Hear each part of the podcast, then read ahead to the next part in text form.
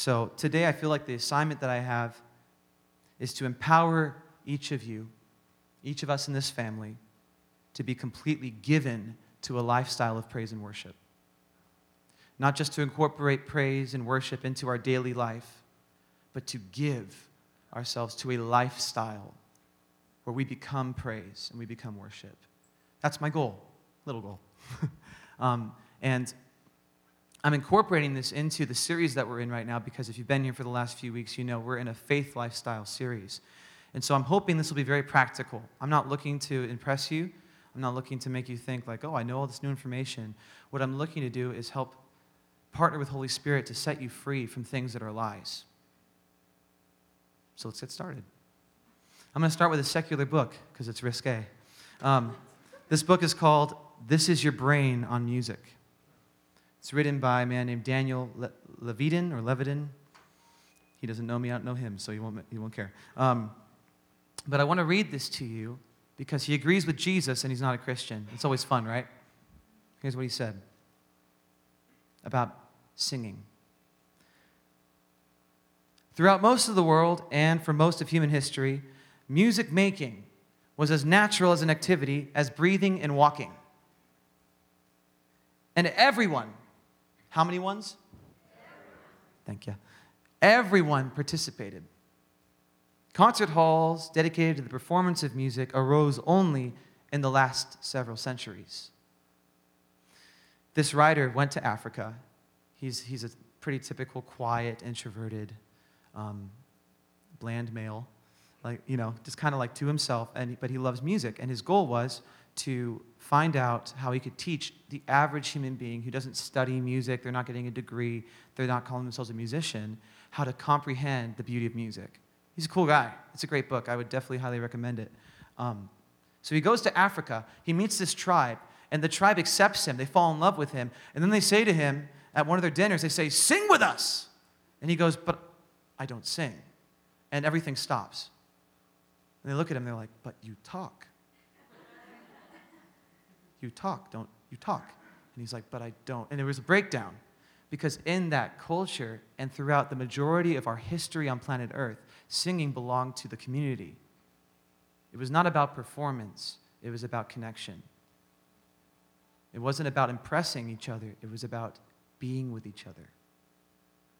And so the people in this culture, it's like when they go down the lane, they sing. They have a singing song for when they walk this way.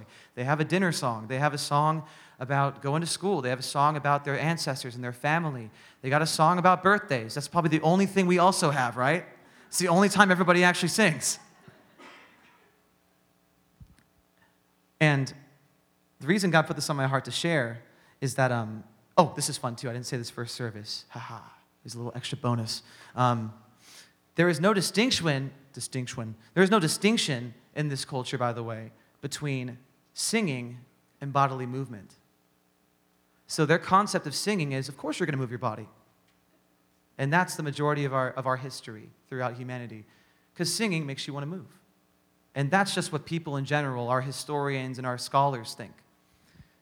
Wouldn't it be interesting if the enemy of our souls tried to take away one of the most powerful gifts that God has given us and train us to think that the professionals are the ones that sing?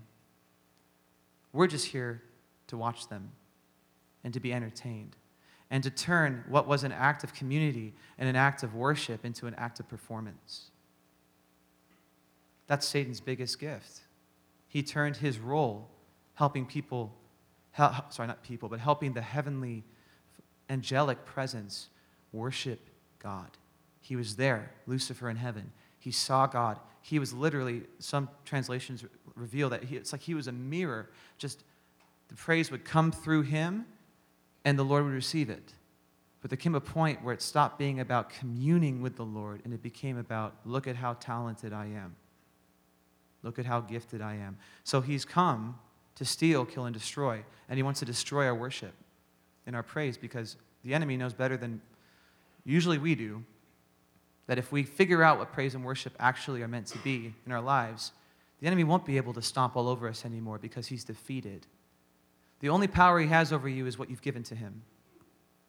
Here's the evidence. The Bible says Jesus declared, all authority in heaven and on earth and below the earth has been given to me. And so then he washed his disciples' feet and told them to do the same thing.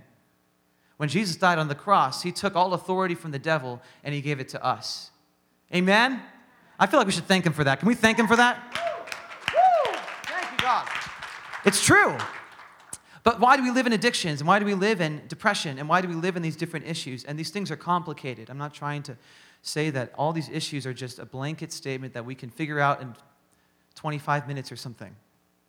But I think that what the enemy does is he uses systems of belief in cultures broadly to control people. I'm going to keep going. So what does God want to do? Enough about him. I'm done talking about the devil. The Lord wants to teach us why we're called to praise and to worship. Worship is not a style and a genre. One of the first steps we take is we step out of our cultural training.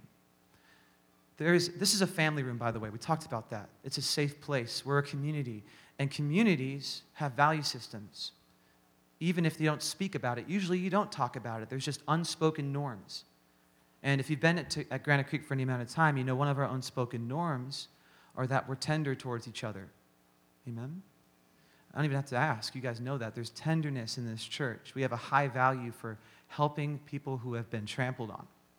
We have a high value through kid care, practically, for feeding the homeless, the broken. We reach out to people outside of our own sphere, you know, into places like other countries, and we're trying to show that value in our community. We tend to have more introverts than extroverts. If you look at the percentage, I'd probably say we're about 75% introvert at this point, and it's good. But there are different things that we bring to the table, and introverts tend to lean towards inward, honest expression, but sometimes that inward, honest expression never gets out, and it stays in. And so I want to see what the Lord has for us in that. My goal is not to change who we are, but my goal is to encourage us to add to who we are, that we have values that we carry so well right now. And if we lean into this, and you hear not just from me, but you ask the Lord right now, speak to me, God. Use John, but you speak to me. That maybe he could change the way we see who we are. So here we go. Songs are not worship. Songs are an invitation, but they're not worship. You can stand here, you can sing, what a beautiful name it is, and you don't even know that's Jesus yet. You're just singing the song because it's a cool song, it has a great melody. Say you come for the first time and you see all these people standing in a room and they're singing a song. What are you probably going to do? You're probably going to feel like, I guess that's what people do right now. Kind of like when people are on the subway and they're all standing, you're like, I guess I should stand too. You know what I mean? Or you don't talk in elevators, usually. Same way people come into church, they see all these people facing one direction. They're like, I probably shouldn't face the opposite direction. I should face that way. What a beautiful name. Songs are not worship. But worship, or let me say it this way, songs are an invitation to worship. They're one way that we can praise and worship. Because it's impossible to praise without opening your mouth. Praise is an outward manifestation of what you've decided on the inside. Again, praise is the inside getting out. But if the inside never gets out, we're not praising. Because praise is not about just you. Praise is about boasting in who he is, where people can notice it. So right now what I want to do is take you through a story about a guy you already know, who's very small and very powerful. It's not Josh or I, just kidding. And he love you. You're sitting in the front. Oh, thanks. And sorry, off track. And I want to talk to you about the word praise. And thankfully, I will not keep you here for. I got like 7 sermons in me, so I'm only going to do one. But I promise I will not keep you long. But also, stick with me, because we're going to have a time of response today. It's going to be really sweet. And last service was unreal. It felt like heaven on earth. So David's in the Bible. If you've never met David, say you've come for the first time, you've never been introduced to Jesus. David knew who God was. David was a worshiper and a praiser. And the reason that David became a king of Israel is because he was called a man after God's own heart. He got it. He got the heart of God. He didn't just know the rules of God. He knew the ways of God. Does that make sense? Sometimes we can find out the rules about something but have no idea about the heart behind the rules. We can learn how to play the game but never feel the affection of why we're even in the room. And David had the discernment to know, this is why I worship. This is why I praise, because God is almighty. He made the heavens and the earth. In the Psalms, he talks about it like, as the waters cover the sea, the whole of the earth will declare God's glory. It's so beautiful the way that David wrote these songs about the Lord, these different moments of intimacy with God. And praise, at its core, really is a revelation. It's a vision of reality. You will praise what you think is biggest in your life. We can praise worry. We can praise anxiety. Because praising is making something big. It's lifting something up. It's being aware of that thing and boasting in that thing. That's a big part of praise. And so I feel like we waste too much time boasting about our commute, boasting about our struggles financially, boasting about our drama and all the things that annoy us, and not enough time boasting about the King who rescued us from hell and gave us eternal life and seated us with him. Yeah? I know it's a lot, but it's real. We have to believe it's real. I've seen him take people out of wheelchairs and make them walk again. Many of you have. I've seen him restore broken marriages. I've seen him do things that my doctors can't do. And my friends can't do, but my God can do. And David's there in the field, and he's with the Lord, and a bear comes up, and David's like 5'1", right? He was tiny, and he was also like 11 or something at that time probably. And he's just in that field. He's got his little slingshot. He's the youngest, and all his brothers don't want to do the job he's doing. You ever been there before? He's at 7-Eleven. He's working there, and he's just like, no, I'm just kidding. 7-Eleven's great. But imagine yourself in a job you don't want to be at, and you're just sitting there, and the bear comes up to him. And it wasn't that David got all this courage in himself and said, I know how to kill the bear. I will be big and strong and brave, and I will put my hands up, and I will express myself, and I will sing what a beautiful name, right? He remembered who God is. And he praised God. And as he praised God, reality came into alignment. Take it a step further. He kills the bear. He kills the lion, and he gets to Goliath. And all of Israel is scared of Goliath, and for very good reason, because Goliath was a scary guy. He's the tallest. He's the strongest. In our world, he's fear. In our world, he's anxiety. In our world, he's greed. He's addiction. He's depression. And he stands in front of David, and he looks him in the eye, and he says, I'm going to feed you to whatever, he said. I'm going to feed you to the birds of the air. And basically, the enemy has no problem boasting in who he is.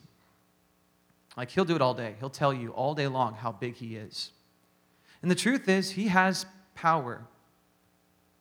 And it's not about removing the reality of what he is able to do, but it's about remembering who your God is, because there is no comparison, period. Like, no comparison. Think about this. God created every cell in Goliath's body. Every part of his DNA, God knit together in his mother's womb and knew him from the beginning.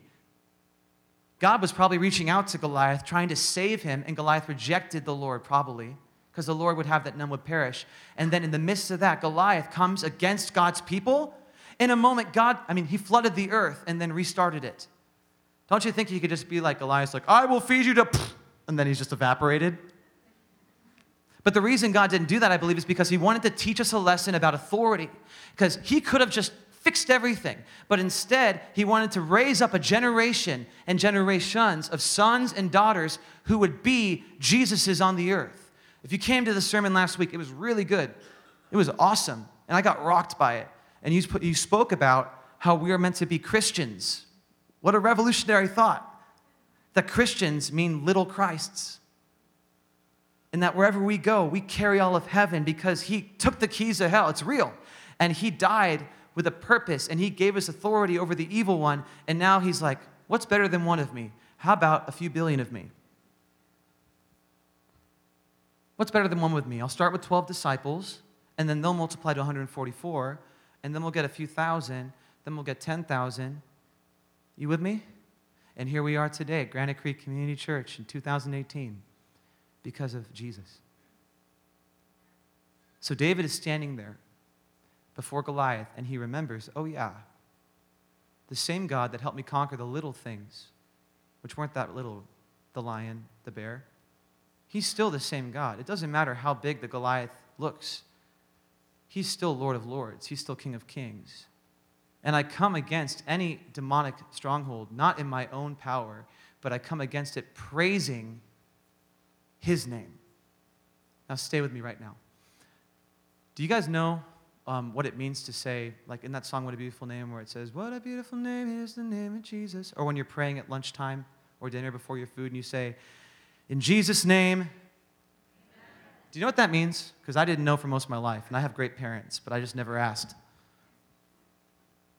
You don't have to raise your hand and say you don't. But in Jesus' name is actually extremely powerful. And it's not just like a thing you do like, in Jesus' name, to sound holy. It's like, let me put a little cherry on top of this prayer, in Jesus' name. Oh, amen. And someone else is like, amen, amen, and now we're really holy, right? The reality is that the Lord, words matter to God. What we speak matters. Okay. So in Jesus' name means, roll with me, back to the old times, where there were lairds and kings and queens, although Europe is still kind of there, to the time where you and I would have lived under a lord's leadership. We'd have a little plot of land in our little family, and we would have to submit to the authority of the Lord of that land. And if we paid our taxes to that Lord, he swore to us that he would protect us, that he would take care of us, we would never go hungry, we would never be under famine or attack, that he would treat us as if we were part of his family, essentially. At least a good one would. And what Jesus is saying when he tells us, ask in my name, is he's saying, I have adopted you into my family. And if you choose to let me be the Lord of your life, not just your Savior, not just you got me out of hell, but you choose to let me be your Lord, for you surrender your life to me, the benefits that we get are way better, because everything that is the Lord's is ours. So say, this is my friend Tommy, say Tommy was my Lord back in the Dizzle, and I'm like, I got to go represent him somewhere, so I go over to this land far, far away, and I say, I have come in the name of Tommy. Oh, sorry, forgive me. I messed it up. I have come in the name of John. And you're like, who's John? And I'm like, it's me. I'm John. What can you do? Well, I play the guitar. I have a few skill sets. I have a little bit of money. I have a nice apartment. That Lord would not care about my authority because I'm just a little serf. But if I tell them, I come in the name of Tommy, and say Tommy has 1,000 horsemen and he has 3,000, archers, they're like, oh my gosh, yes, sir, what can we do for you? What can we take care of? And we go through our lives sometimes like we're living for God in our own name. And we walk around defeated when the enemy has been defeated, and all we have to do is just say, in Jesus' name, I declare this will be. Just like the disciples walked, and they said, gold I don't have, but in the name of Jesus, get up and walk. That's who we are. That's who we actually are. And so we come in Jesus' name, and amen means let it be. It means establish it right now. So for every time that you pray from now on, and you say, in Jesus' name, amen, you are praising God, because you are magnifying who he is, reminding the enemy and everyone else around you, I don't live in my own name because I can't do much for myself. But greater is he that is in me, yeah? Greater is he that is in me than he that is in the world. You're a conqueror, even if you're an introvert and you're quiet. That's actually, you're a conquering introvert, quiet person, and you're wonderful, and you're powerful, and the Lord wants to use you. We're going to keep going. Okay. Whew. So David killed Goliath, spoiler alert, and he showed us how to do it. So every Goliath that you face, you just tell Goliath, put it back in his face. He tries to come and tell you, you're going to be so anxious, you're going to be so full of fear, you're going to be so whatever. Just go back to him and say, devil, you are so anxious. You are so defeated. Like Pastor said last week, boast in God and make fun of the devil. And then get out of there. He doesn't deserve your attention. When he tries to tell you, you'll never get free, you tell him, actually, Satan, you're the only one who's been rejected. I'm free. Okay. Praise. I want to talk to you guys about the 7 different Hebrew words for praise, and we're going to practice it right now. This is what Josh was kind of warning you about. This is where it gets out of the normal preachy thing, and it gets into more of a collaborative effort. So can you guys trust me? Is that okay? We're going to go in right now together. Okay. In the Hebrew, there are 7 words for praise, and they're awesome. And I want to talk about the value of each of these words, because God doesn't just say, add praise to your life, like you're making a nice meal. Add some salt and pepper when it feels like it needs a little more freshening up. No, praise is the foundation of how we destroy the enemy. Amen? I know it sounds very religious sometimes to say that, but it's true. God has seated himself on our praise. When we praise, he kicks the devil's butt. And so here's the first word.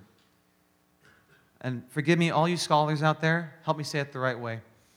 I have it spelled the right way, but I can't promise I'm going to say it the right way. Halal. Can you say halal? Kind of sounds like hello, but halal. Halal is short for the word hallelujah. And it's the plural of it, because God is not one person, he's 3 persons in one. So when we say hallelujah, another word that kind of gets thrown around by Jeff Buckley and other friends, what we're really saying is praise the Lord. And really in Revelation where they said hallelujah, it was the only word appropriate to describe how glorious God is. So when we say hallelujah, we're basically just saying the most passionate way we can, praise him. Praise the 3-in-1. Now, what is halal? There's verses that say, halal the Lord. Halal, you servants of the Lord. Halal, the name of the Lord. Halal the Lord. There's a lot of that in the Psalms. Halal God in his sanctuary. Halal him in his mighty expanse. Let them praise his name, halal his name, in the dance. Uh-oh. Let them sing praises with the timbrel and the harp.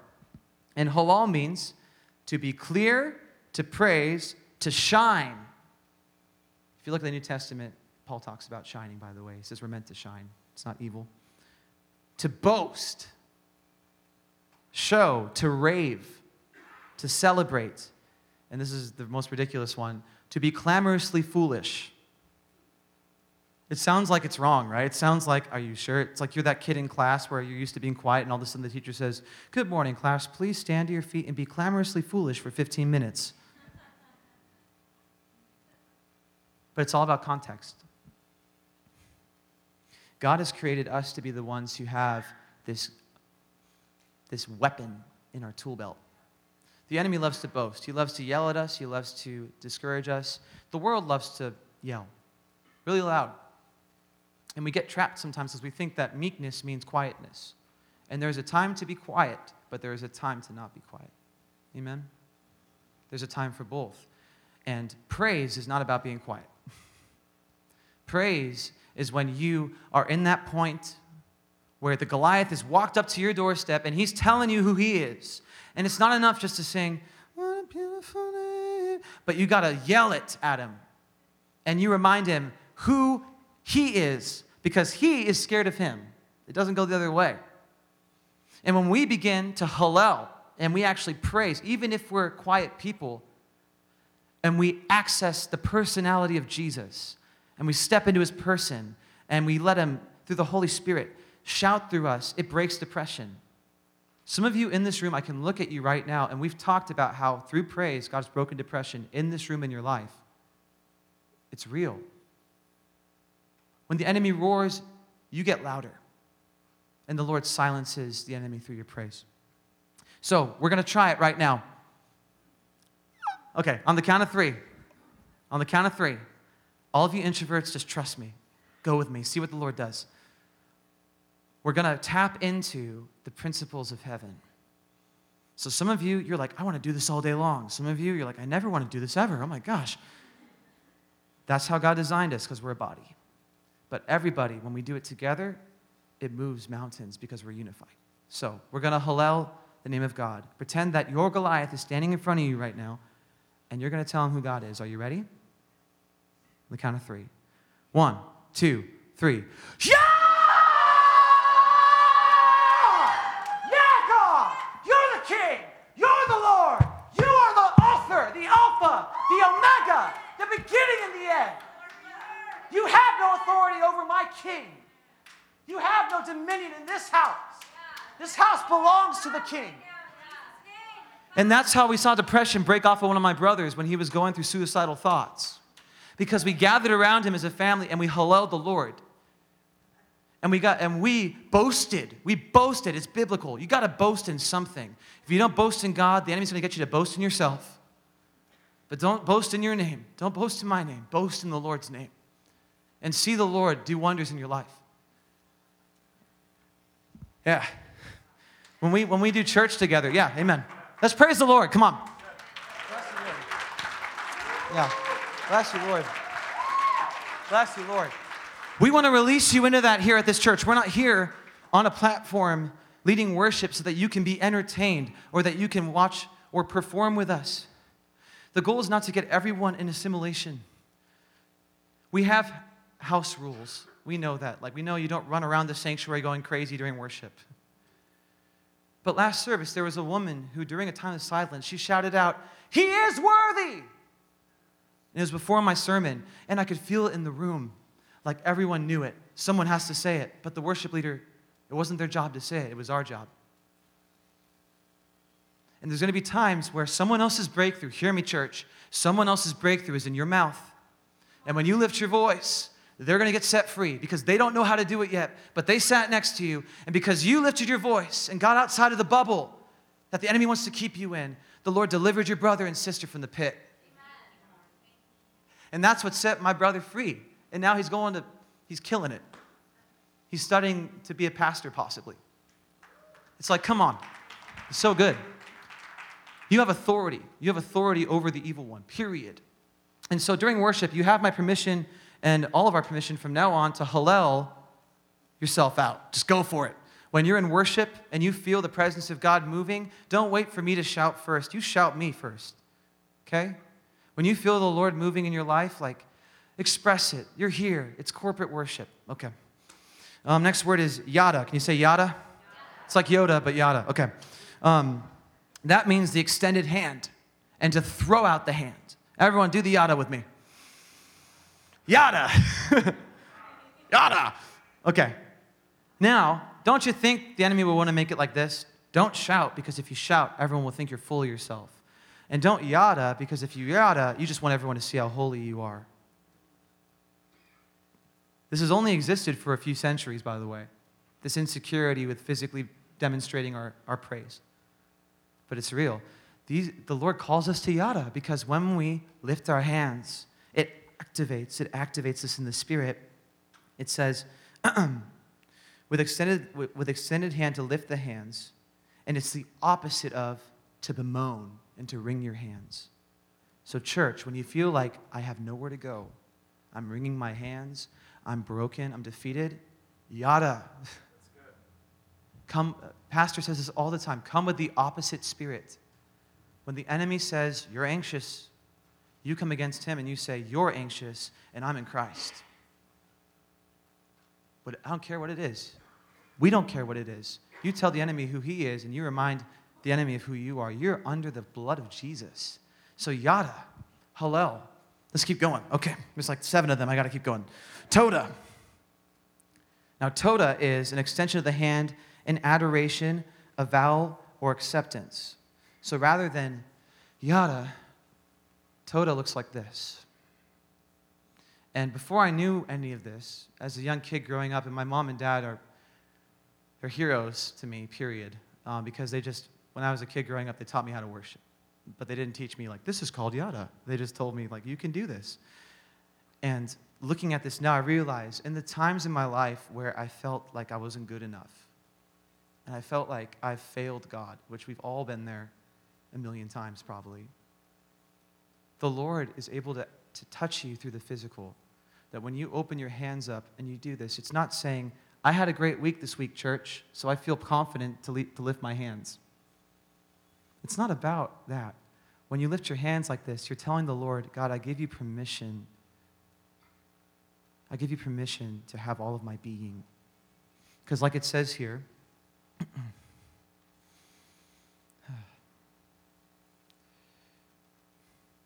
adoration, acceptance, avowal. It is a declaration of saying, I accept you and you accept me. I belong to you. You belong to me. Again, I've said it a few times already, but I need to get this. You belong to Jesus. When he sees you, he doesn't see your sin. It's impossible. Because when he died on the cross, fam, every one of us died with him on the cross. That's why it was so hard. All of our sin, all of our brokenness, all of our shame was on him. He bore our burden, like all of it. And then he went to the cross and he killed our burden. And now he says, come to me, all you who are weary and heavy laden. My yoke is easy. Take my yoke on you. But we have to receive that promise, or else the enemy will give you a lie that God isn't pleased with you this week. You have no access to God until you get your act together. The truth is, you always have access to God every moment of your life. The moment that you give your life to Jesus, it is finished. Can I get an amen to that? It's done. Or else Jesus' work on the cross wasn't enough.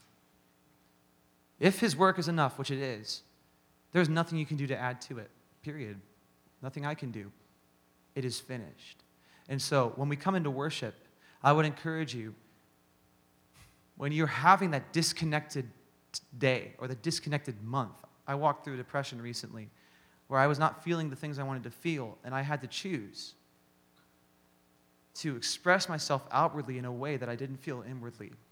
But I knew that he loves it when I do that, and that it honors him, and that when I praise him, he kills my Goliaths. So I was like, I guess I got some Goliaths that are too big for me in my own name. I'm just going to start praising the Lord. And he set me free from it. It was months of that, by the way. I had to walk through this for months. It was a season. There's another lie that says your emotions have to dictate your worship. The idea that I feel like I love Jesus. I feel this song right now. I feel this moment. And because I feel it, I'm going to show how much I feel it to God by lifting my hands. And that's fair. That's wonderful. But there's a stronger way. There's a more pure way, I believe, that the Lord calls us to worship. Rather than going off of your emotions, let your emotions be submitted to the truth. Rather than submitting your response to your emotions, submit your response to the Word of God. And submit your response to him, to his love for you. Because it doesn't end. It doesn't stop. It never changes. He's not like a really good Friday God, and on Monday he's not so good.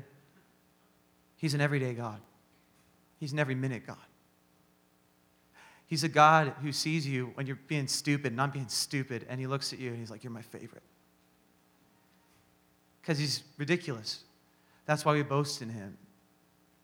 Romans made up gods. Greeks made up gods. You know, all these different people made up gods of their own, in their own image. But nobody can make God in their image. God made him. God is not created. He always has been, always will be. And he made us to worship him, praise him. What time is it? Okay. I'm doing okay. And so when we come, I want to encourage you, don't let your emotions hold the reins of your worship and your praise. But begin to take that journey of maturity. And I say that lightly because a lot of you in this room, I should be sitting down listening to you teach me about all the things that God has taught you. I got a lot to learn. And so I'm not saying that you don't know the Lord, but what I am saying is that sometimes the enemy just takes a little tiny area of how we think about God and uses that little tiny area to manipulate a whole area of our life.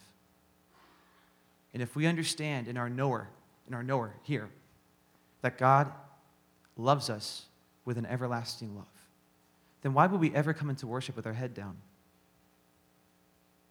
He wants to look in your eyes. He doesn't want to look at the top of your head. He wants to see you. So lift your hands when you're having a rough week. Lift your hands when you feel like you're a jerk. Lift your hands when you're fighting with your spouse and you barely got to church. And let the Lord ride in on your praise. Let him heal your marriage. Let him heal your heart. And let him make you just like him. Here's another word. We become like who we worship and who we praise. If we spend enough time praising God, you know what's going to happen? We're going to start acting like him because his ways will become our ways. How many of you have noticed that in your walk with the Lord by raise of hands? Who has seen God literally transform them, their personality? Yeah. I was a really quiet fourth grader who was very scared of women in general and didn't know how to talk to people. I'm married now, hallelujah, but hallelujah. I was a very different person, and obviously I was young, so I had to grow up and stuff. But we're all growing up still. Who are we to say that I am the finished product, everything that God ever dreamed of? You know what I mean? It's like God loves you, but he also wants to make you more awesome. He wants to develop you. He wants to mature us so that we can be more fruitful. So keeping on going. We just finished with Towdah. See you later, buddy. Now we're going to go on to Shabach. Can everyone say Shabach? Shabach? And that's to shout, to address in a loud tone, to command, to triumph. Oh, clap your hands, all peoples. Shabach to God with the voice of joy. Can we all do this? I didn't do this last service. Can we clap our hands, all ye peoples? And can we shout to God with a voice of what? Triumph. Joy. Joyful triumph. So it's not like a, we won. Oh, I'm dying. But it's a, we won. Hallelujah. Okay? So on the count of three, we're going to clap our hands. Quiet clappers, it's okay. You just quiet clap. Or loud. And we're going to Shabach the Lord. Here we go. 1, 2, 3.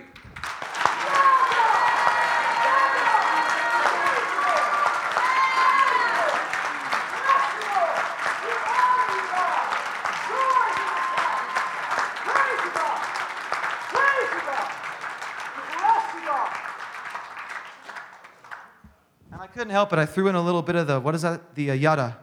I couldn't help myself. I had to. You can combine them. That's what happens organically. It's not a science. It's how God designed our DNA.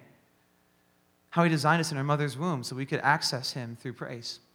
So, clapping's good. When we're at the end of a praise song, I want to encourage you. I'm not trying to get us to be programmed because we can all just learn how to clap and it's just fake. We're just clapping. I hate that so much. When I see everyone and they're looking like this. But it's really loud clapping. And I'm like, you guys don't want to clap right now.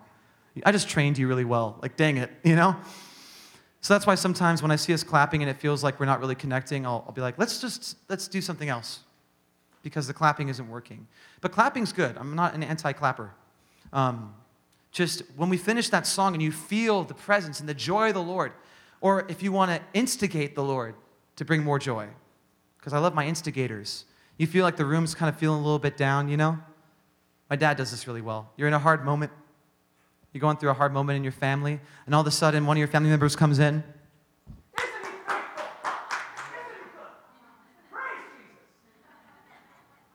all of a sudden, the climate changes. The climate changes because where the Spirit of the Lord is, there is freedom. And when you bring authentic praise, not just like, I'm going to try to be like a black preacher I saw on YouTube, but like, or Stephen Furtick or whatever, but like you actually are accessing heaven. You know what I'm saying? By the way, Stephen Furtick's one of my heroes. I love him. I'm not putting him down. He's rocked my world. Bill Johnson as well, one of my favorites. And they're very different kinds of people.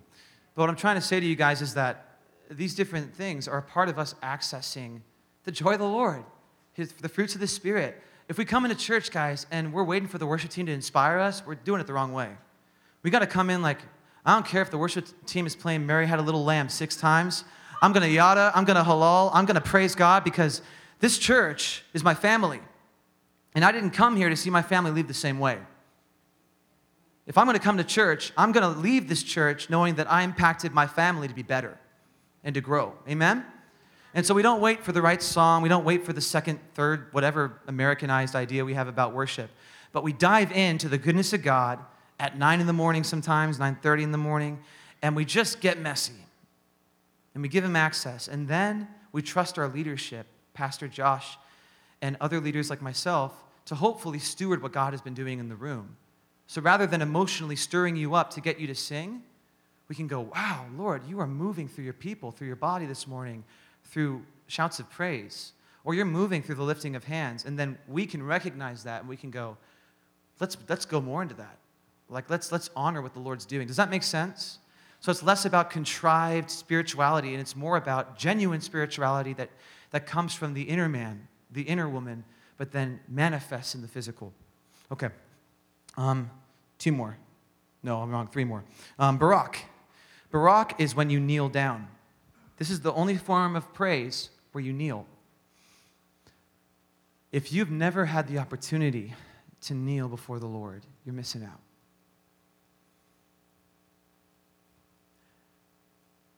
I know some of us, just saying this, some of us have bad knees, and so if you have bad knees, it's okay. Find a way to make, Make yourself in a kneeling atmosphere, in a kneeling attitude of worship and praise.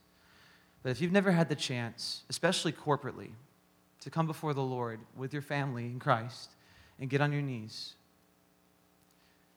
there is something so powerful about, basically what you're saying is, I can be on my knees and He is on His feet for me. I can be small and I can exalt Him. And even when I'm in my weakest position, as I'm making myself low, it's not that I'm not important anymore or that God doesn't love me anymore, but it's that I don't even need to fight my own battles. He fights them for me. And that's from the Word of God. Our God is a mighty warrior. He goes and fights our battles and stirs Himself up in our praise. So good, right? It's like, thank you, God, for the Bible. And so there will be times, Lord willing, here, if it feels appropriate, where we're going to do that, or I'll invite you. And most likely not everyone will feel comfortable to do that because it's not culturally the usual thing. Our culture is we're very conservative in the sense that we like to not bug anybody around us, you know? Where other cultures are loud, like I come from a family of 9 kids, so we're loud and crazy. We're not very American sometimes. I guess Americans are known to be loud, but you know what I mean. We're loud at sports games. We're not loud in church, typically. But what I'm trying to say to you, I'm sorry for the tangent, is that what if we got outside of our personalities and began to just say, Lord, if you told me I should do this, I'm going to honor you today because I feel unable to fight my battles, and I need you to fight for me. So I know that this person may not understand what I'm doing, but I trust you to explain it to them because your Holy Spirit is most likely, if they follow you, your Holy Spirit's in them too. And so I want to release you with all these expressions. You can express these on a regular basis in your home life, in your everyday life, but also here. Please do it here. I would love for this to be a training ground for how to just go deeper with the Lord. Amen? Where it's not just like, we got through the 3 songs, but wow, we really engaged with the Lord. So the next one is Zamar. Basically what that is to pluck the strings of an instrument, to sing, to praise. It's a musical word which is associated with joyful expressions of music. So just imagine a bunch of Scottish folkians running around in the Scottish moors dancing and playing their instruments. Or Hebrews, you know, the Jewish, like running around and doing their dance. And the instruments are playing. Instruments are godly. Amen? I love drums. Thank God for drums, you know? The instruments are good. And they help release us into greater freedom because rhythm and melody and all these things literally activate things inside of us to where, I know you've been there, you're that quiet person, you're just standing there like this, right? And all of a sudden the drummer's like, and you just, 3 weeks later, 4 weeks later, you've been in church for about a year and a half. You know what I mean though? Low key. If you didn't notice, if you came in late, you didn't see it, but today I was on the front row and I purposely tried to forget the fact that I'm on staff here and just pretend that I was coming here for the first time. And I asked the Lord to teach me how to just worship Him without being afraid of anybody's opinions. And so there were some quiet moments where there was this really loud, obnoxious guy going, praise Him! That was me. And that's because I want to release you to be that guy, to be that girl, where you're not waiting for the worship leader to always, it's kind of like, we want you to have a full grammar vocabulary with the Lord. We don't want you to wait for us to spoon feed you. Now you can shout. Now you can dance. Now you can say this. You know what I mean? It's like, that's great to start because we're all still waking up in the morning and we're like, what time is it? But after about a few minutes, like, you're ready, worship. Do you feel me on that? So I know it's different than our usual culture at Granite Creek, and I respect that, and I'm not trying to change everything tomorrow. But what if we began to slowly just... All right, last one. That word was Zamar. It may be Zamar, but I think it's Zamar. Z-A-M-A-R. And the final word on praise is Tehillah. Not tequila, Tehillah. Thank you, Lord. And Tehillah, I'm biased now. This is my favorite word. And I will tell you, Pastor Josh was very right. I have 6 pages of notes. I'm on page 1.5. So if you want to hear more about the side of worship, I want to encourage you to come tonight to our night service. We call it Presence Night because we want to give you, our church family, an opportunity to just rest, to receive, and to commune in a not a deeper way, but in a different way maybe. Because in these morning services, we have a specific time frame, which we do for the night, but the difference is that sometimes we won't do a sermon, we'll just pray for each other. Sometimes if we notice that there's someone really hurting, we'll stop what we're doing to meet that need, if that makes sense. Or we'll go longer in ministry, we'll lay hands on people and pray for the Lord to fill them with the gifts of the Spirit. And we do that on mornings on occasion, but every Sunday we're kind of going after just trying to empower, equip, and give you a moment to just be with the Lord. Does that make sense?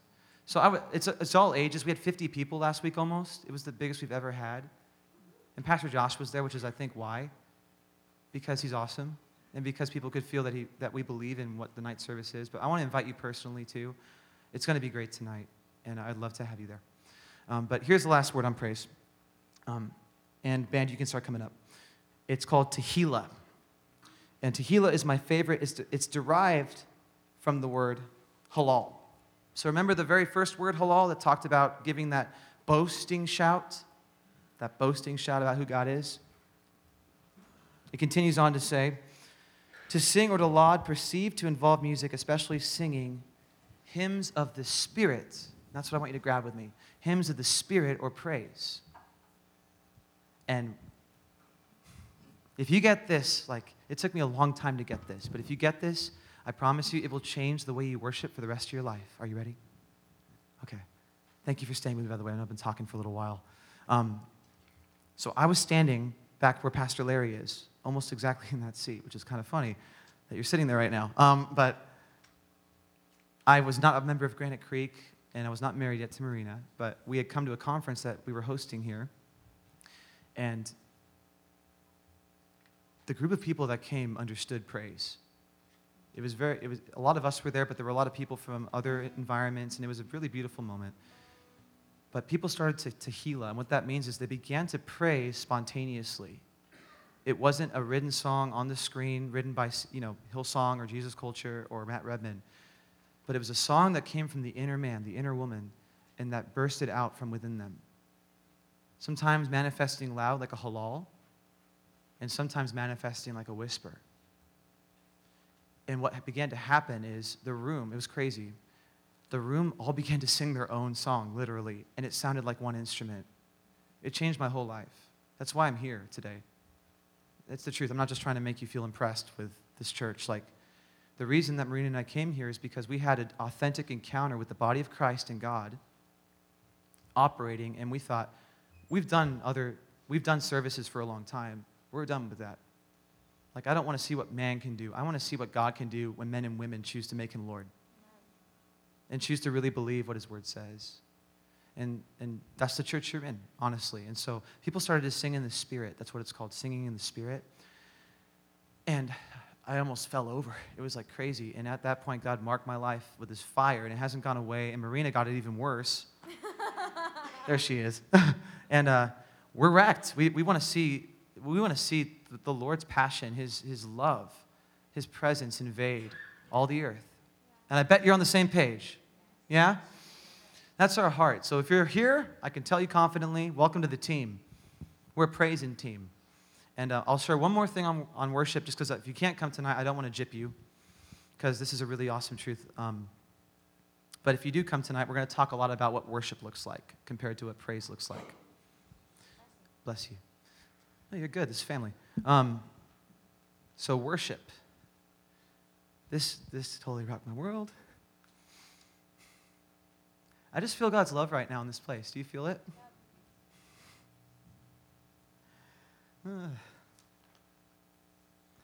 I just pray that we would get used to expecting that, because the team here, when we came on staff here, the team here does a really good job of stewarding that. And if we came in here every Sunday and we expected God to just wreck us with his love, just lavish his love on us, who knows what's going to happen?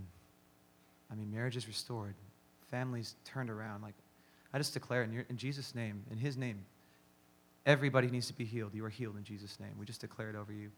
His love's here. And he says in the word in John that all true worshipers must worship God in what? In spirit and in truth.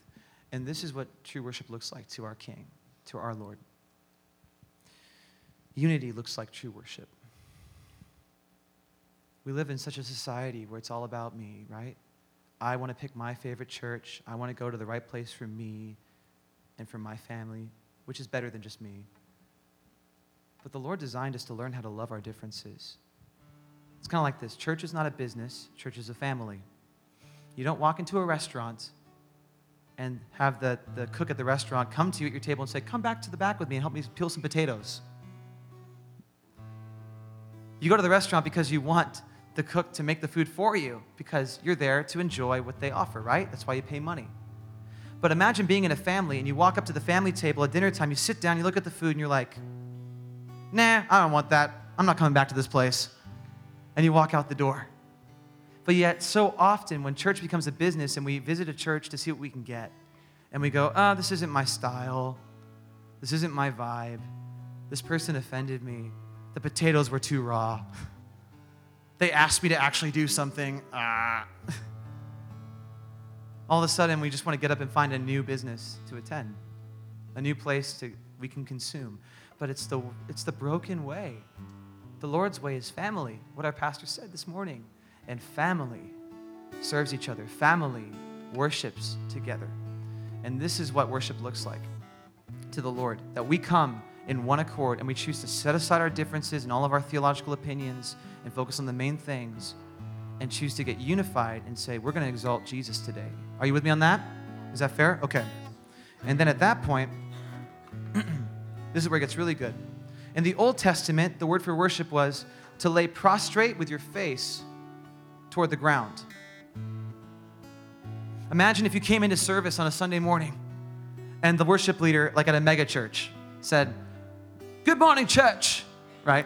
And he said, let's worship the Lord. And then he did this.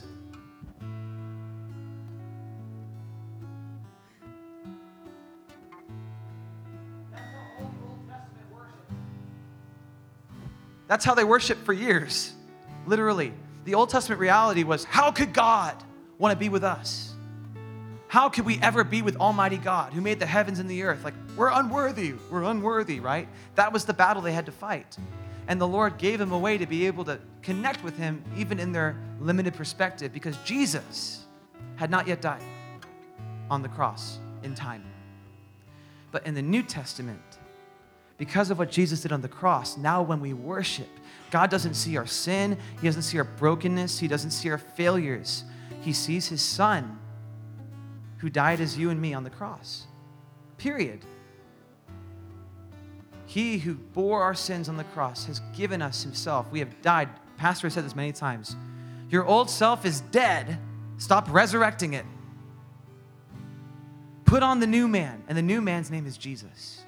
And he wants to change the things that are broken because he's not a broken God. And this is what Jesus wants from you in worship, what he wants from us.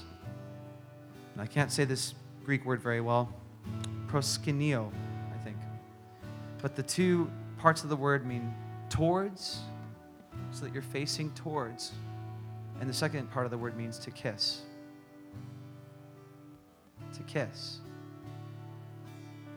The Lord wants so much to be in a relationship with you to where you can look him in the eyes and he can look you in the eyes and you can see him face to face. That's what we're going to have in heaven. No more hiding, no more fear of being rejected. But we can have heaven on earth if we choose to let his ways be our ways, amen? If we let go of all of our excuses and we start to enter into his way of thinking and we choose to let go of all of the things we've experienced in church life and it's always the same, but it's not. He's doing a new thing. And so I want to encourage you today, and I'm pretty much done now. The Lord desires you more than you know. He desperately wants you, and he doesn't just want you to do stuff for him. He wants to be with you. Just like a husband doesn't marry a wife to make food for him. That's a great thing that people can cook, men and women alike. But shame on me if I married Marina for her cooking. He did. I got Chipotle for that. The reality of it is, family, the Lord did not marry you for your service. He married you for your heart. He married you because he wants you. And if you had nothing to offer him, he still wants you. That's why we know that people who feel like they have nothing to offer belong.